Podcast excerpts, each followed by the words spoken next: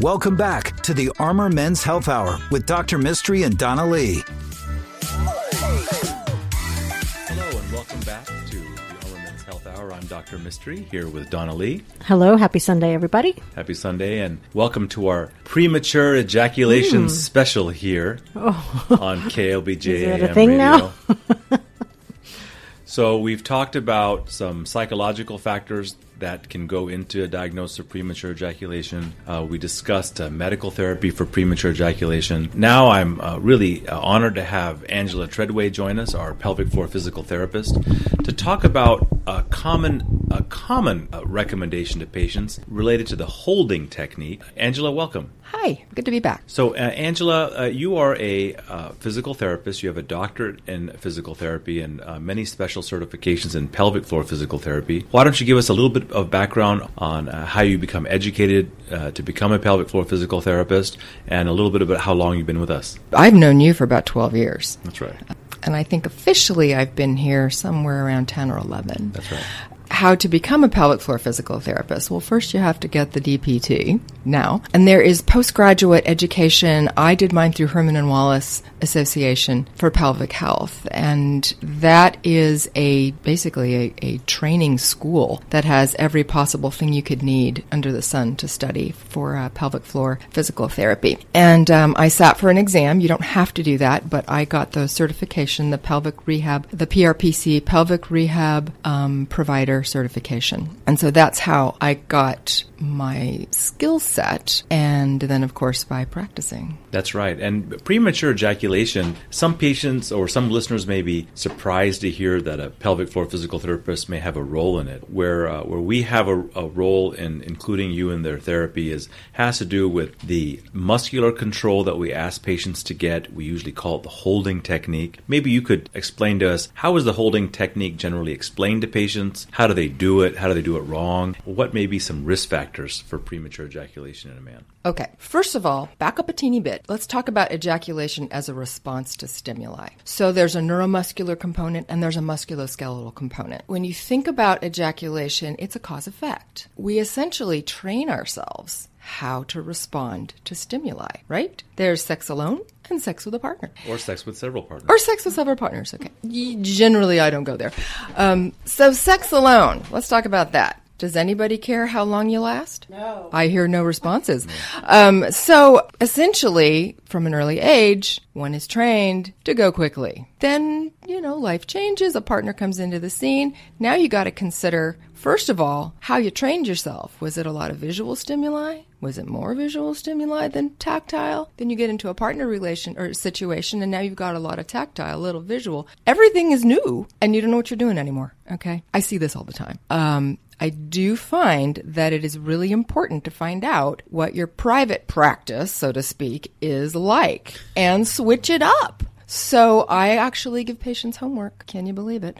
Um, I give patients homework that if, you know, visual stimuli is primary, let's see if you can make it 50-50. Let's see if you can get yourself to a place where now you're trained to be in an environment with another human and have tactile stimuli and be able to last a little longer. So it's that a great it's a great point that you brought up, and some and although it's not a topic of what we're going to talk today, which is premature ejaculation, we'll often see patients on the other spectrum, which is that they have delayed ejaculation Right. Because they're used to so much visual stimulus through pornography or whatever they're using to masturbate that they simply cannot get quote unquote turned on enough during intercourse to Mm-hmm. ejaculate, so they lose their erection or have a delayed orgasm, and I think that may be Right. a topic That's for the, the sex future. therapist, I think, that'll need to deal with that. So continue. But I say all this to give you the idea of why in the world you would do a hold technique. So if you remember that, uh, you think about ejaculation is a neuromuscular musculoskeletal response to stimuli. If the stimuli, if you can't control the stimuli, if it's getting you to the place where you're almost at the launch sequence, interrupt it. And the way you interrupt it, one way to interrupt it, there are many ways to interrupt it, but one way is to squeeze the base of the penis. That's a whole different, you're probably there, you're probably down in that area anyway, right? So give some pressure that's totally different than the stimulation. And you mean physically squeeze the Physically sque- squeeze. physically squeeze the base of the penis as opposed Gently. to just feeling like you're, you're you're holding on to something. Yeah, so you're changing the characteristic of the input. Input, output, cause, effect. Change the cause. And this can be where the male is doing it to himself or his female can be can they can do it as a as a team effort. Anything works there. And you know, sometimes some people really like pain. So don't put don't squeeze too hard because if it starts also- to hurt, it's not going to help. That's also maybe a different topic. For a different topic, right? Right. So you see how we all cross over, and it does take a village. it takes a village to fix this. What are some um, uh, specific techniques you might teach somebody that are not physical, but may, mainly uh, pelvic control type type techniques that might kind of mimic what we're trying to achieve through the hold technique? Well, you can certainly use a sustained Kegel contraction to get a bit of a squeeze on on things. But I usually use that contraction more to keep an erection because it will tend to hold the blood into all of the cavernous tissue. Um, That's a good point, and I think that when uh, a lot of people describe how to do a Kegels exercise, they're actually talking about something that's different than what we're talking about. So maybe you could kind of distinguish how do we how do we use an analogy to teach a man how to do a Kegels exercise? it isn't actually that different because the same muscles are shortening. But what I will ask them to do is a penis lift. That's right. So so the muscle that you use to lift your penis Right. is the Kegels, not necessarily the muscle that you're using to cut off your urine flow. Is that right? Well, they're neighbors.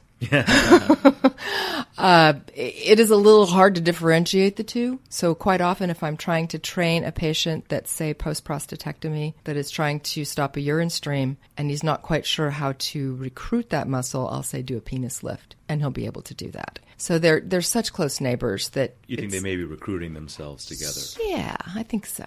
Okay, excellent. So, uh, Angela, in addition to techniques like the, the the penis lift, what are some other techniques or advice, or how do you counsel patients uh, when they come to see you for for pelvic floor physical therapy and premature ejaculation? One of the most important factors is sensory awareness.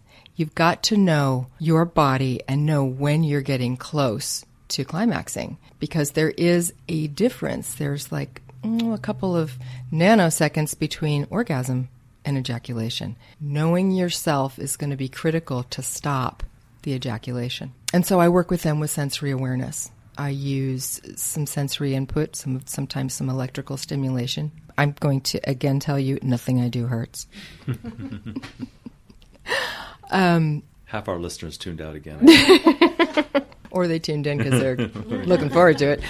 Um, but yeah, sensory awareness and really, really knowing your body and understanding how to use your muscles and your movement patterns to intervene on this. It's basically an athletic event, right? That's right. For some.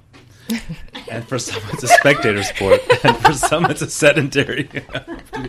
so, uh, you know, I think that uh, the inclusion of pelvic floor physical therapy as a comprehensive approach to premature ejaculation is a really important one. There are so many clinics out there, so many providers out there that may just have a one one size fits all fix for for premature ejaculation, and it, it's more than that.